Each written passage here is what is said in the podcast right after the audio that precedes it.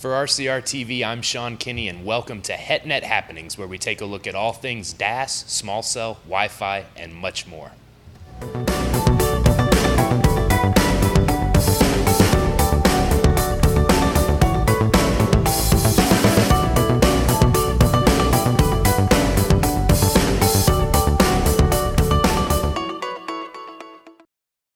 CommScope, thinking beyond today's technology to help you make the best decision for your network and your business.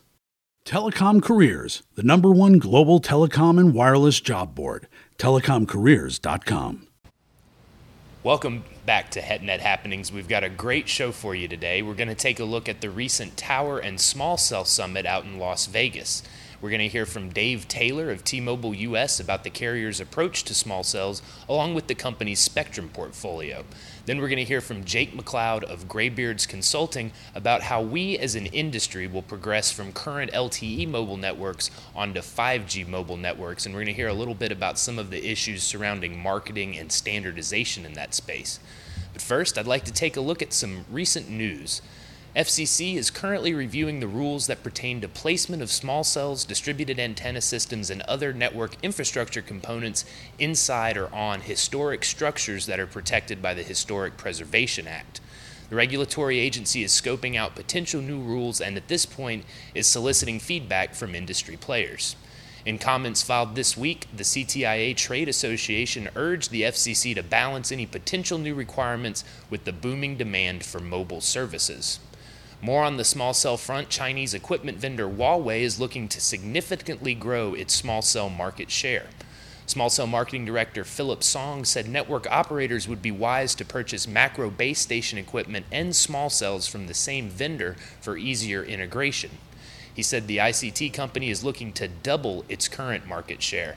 Mr. Song made those comments during Huawei's recent Cloud Congress event in Shanghai. Our colleague Juan Pedro Tomás attended that show, so if you're interested in more coverage from the event, you can check that out on rcrwireless.com. Finally, at this point, it's well known that carriers are going to pursue large scale small cell deployments to improve network quality, Sprint particularly. But the carrier this week surprised a lot of industry watchers by bowing out of the FCC's upcoming 600 MHz incentive auction. Sprint said its current spectrum holdings are sufficient to support its network plans, and therefore they're not going to participate in the auction, which set to kick off on March 29th. The company did not include in its rationale the current less than rosy financial position.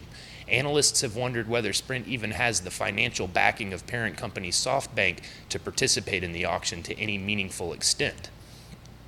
Now I'd like to turn our attention over to the Tower and Small Cell Summit. This is a great event that's co located with CTIA's Super Mobility Show. So, in these first segments, we're going to hear from Dave Mayo, who's the SVP of Technology for T Mobile US.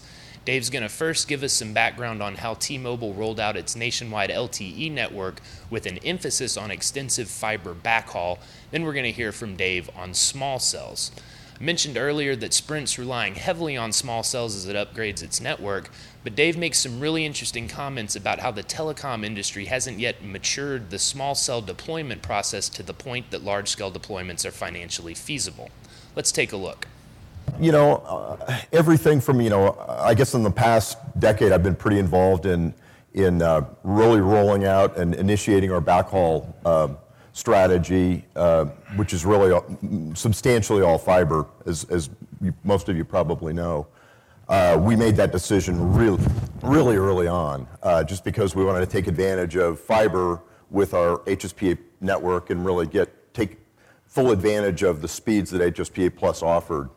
And we saw that as an opportunity, gosh, seven or eight years ago now, and we've been pretty aggressive, as as you mo- most of you know, in terms of rolling fiber out across the network. More recently, you know, we spent a lot. We spent a lot of time designing uh, the strategy for rolling LTE across out across the uh, the network, and uh, specifically growing our LTE footprint to 300 million pops this year, which is pretty exciting from a from a, a little T-Mobile perspective. You know, who would have imagined three years ago, in the cusp of the AT&T deal, that in you know 36 months we'd have a you know not only a nationwide LTE network but a a competitive LTE network to, uh, to the likes of Verizon and AT&T.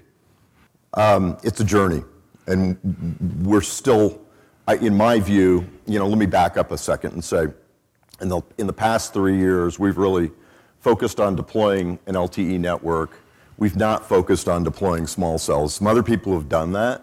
Uh, we really haven't. It's only been, frankly, the last six to 12 months that we've even really thought about it. Um, from a, from a purely a, a small cell perspective. Not, that's not to say that they're not an important part of our network. We acquired Metro PCS a couple, three years ago now, and Metro came with a whole bunch of distributed antenna nodes to the extent we've integrated those into our Outdoor- network. outdoor DAS. All outdoor DAS. And um, those nodes have been integrated into the network, which has been tremendously helpful from a capacity perspective. But we're just now in the I, call it the infancy, in my view, of really industrializing. And I like to use the word industrialize because it really represents, in my view, what, what needs to happen with small cells. They need to become much lower cost and much more repeatable with a, with a predictable interval from a, from a how, how fast can the work get done. And I, and I don't think that, I don't think we as an industry have matured that whole process to the point where it needs to be matured. And, and we will do that. Now, small cells are a great way to add density to networks, but T Mobile's taking a little bit of a different approach. This also has a spectrum tie in. In this next segment, Dave's going to tell us a little bit about how T Mobile's portfolio of mid band spectrum essentially forced the company to densify at the macro level, which proved to be a benefit. Let's hear again from Dave Mayo of T Mobile US. Well, you know, I guess I, I, the reference point I like to, to, to think about and use is that at the beginning of the year, of the year we covered approximately 600,000 square miles. By the end of this year, we'll cover over 1.6 million square miles of the U.S. with our, with our network, excluding roaming, with LTE.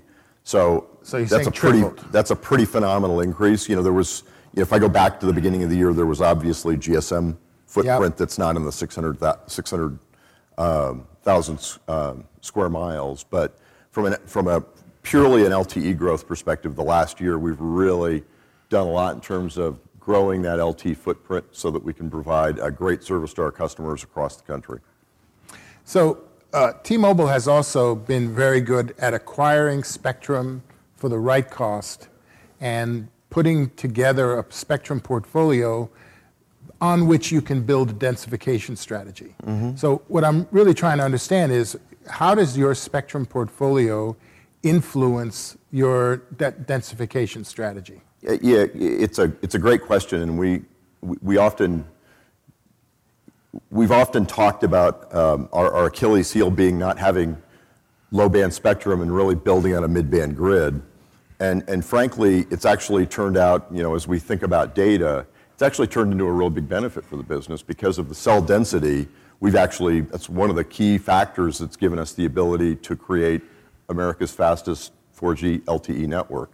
So, you know, it was a little bit of our nemesis.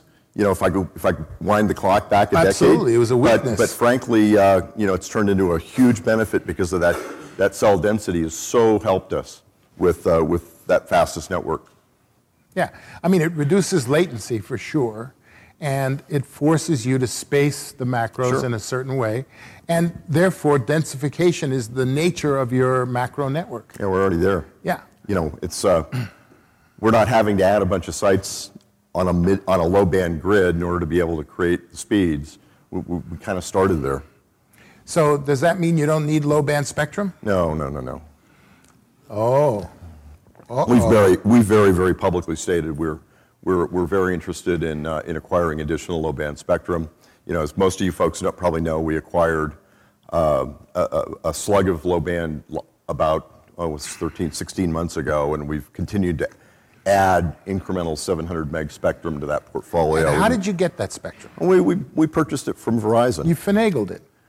we just bootstrapped it. We did, we did the best we could. You we're did just the little guys, and we're always trying to do. do, we're always just trying to do the best we can. So we've heard about densification, we've heard about small cells, we've heard about spectrum.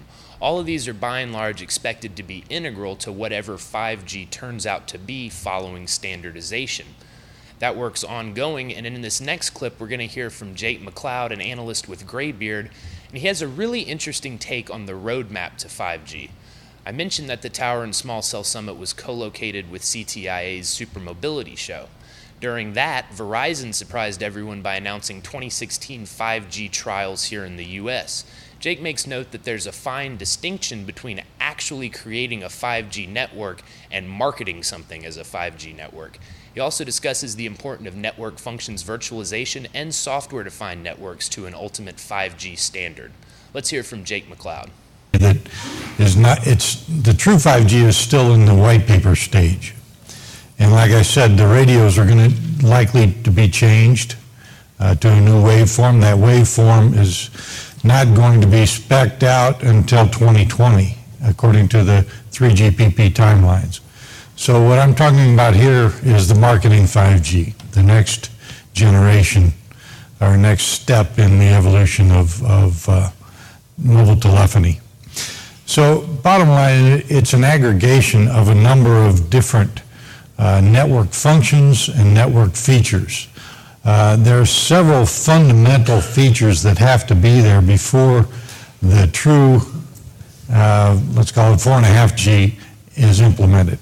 Now, one of the primary features is network function virtualization. When you unpack what that means, it sounds like a really neat word, but let's unpack that for a minute. Network function virtualization. Instead of having a single purpose server that does one thing, like uh, gateway or uh, uh, let's say uh, firewall, you move that, you virtualize that function and move it to a higher capacity server that has a, that way you put a whole bunch of functions in this one box and you increase the, the uh, utilization on that server box and eliminate a lot of the capital expense of these other single purpose boxes. That's all it means is network function virtualization. We're going to virtualize these network functions and put them in a, a single box and use them as needed. Okay, another one is software-defined networks. Same thing. Uh, the software-defined networks basically allocates resources as needed and increases the efficiency of the network and decreases the cost of the network from a perspective of energy consumption, et cetera. Again, very easy to say software-defined network, which means the network is constantly changing to accommodate the traffic parameters. But it's exceptionally difficult to manage. And then if you don't have the cybersecurity overlay on that, some bad guy could get in there and screw up the whole thing to where you would, no one would be able to make a phone call. So it's very, these things are being very carefully designed and specified and then tested in the laboratories first and then moved to markets to where they can control the failures. It's going to fail, no doubt about it. I've been there, done that through many developments. These things fail. You just got to figure out how to recover and how to prevent failure in the future on that, that particular thing. Front haul and back haul, absolutely critical to the, to the network low latency, high speed, low jitter, and high reliability. Uh, so bottom line, the message at the end of this session is going to be you got to have fiber or uh, high capacity, low latency microwave. Uh, fiber is the, the best solution. DAS, small cells, all these sensor networks. I've talked in the past about CBRNE networks. That's chemical, biological, radiological, nuclear, and explosive networks that are based on vehicular mounted sensors. Uh, have millions of these sensors running around and be able to take prescribed actions, again, based on these pillars. So, some really interesting comments there, and uh, kind of refreshing to see a critical take on how we as an industry get from LTE to 5G. And what we've looked at today is just the tip of the iceberg as it relates to the Tower and Small Cell Summit. If you visit the RCR Wireless News YouTube channel, you can see the entire sessions these clips were excerpted from, as well as lots of other very insightful panel discussions and presentations. And of course, you can visit us at rcrwireless.com to get the latest and greatest in telecom and ICT news. I'd encourage you to sign up for our daily newsletter. Get those headlines delivered straight to you every day. And for previous episodes of HetNet Happening, as well as other RCR TV productions, check out the RCR TV website. For RCR Wireless, I'm Sean Kinney, and we'll see you back here same time next week for another episode of HetNet Happenings. HetNet Happenings is a production of RCR TV. To reach Sean Kinney or to suggest a show topic for HetNet Happenings, you can reach Sean at skinney at rcrwireless.com, on Twitter at Sean Kinney RCR. To find out more about the latest in HetNet and all things wireless, dig into rcrwireless.com.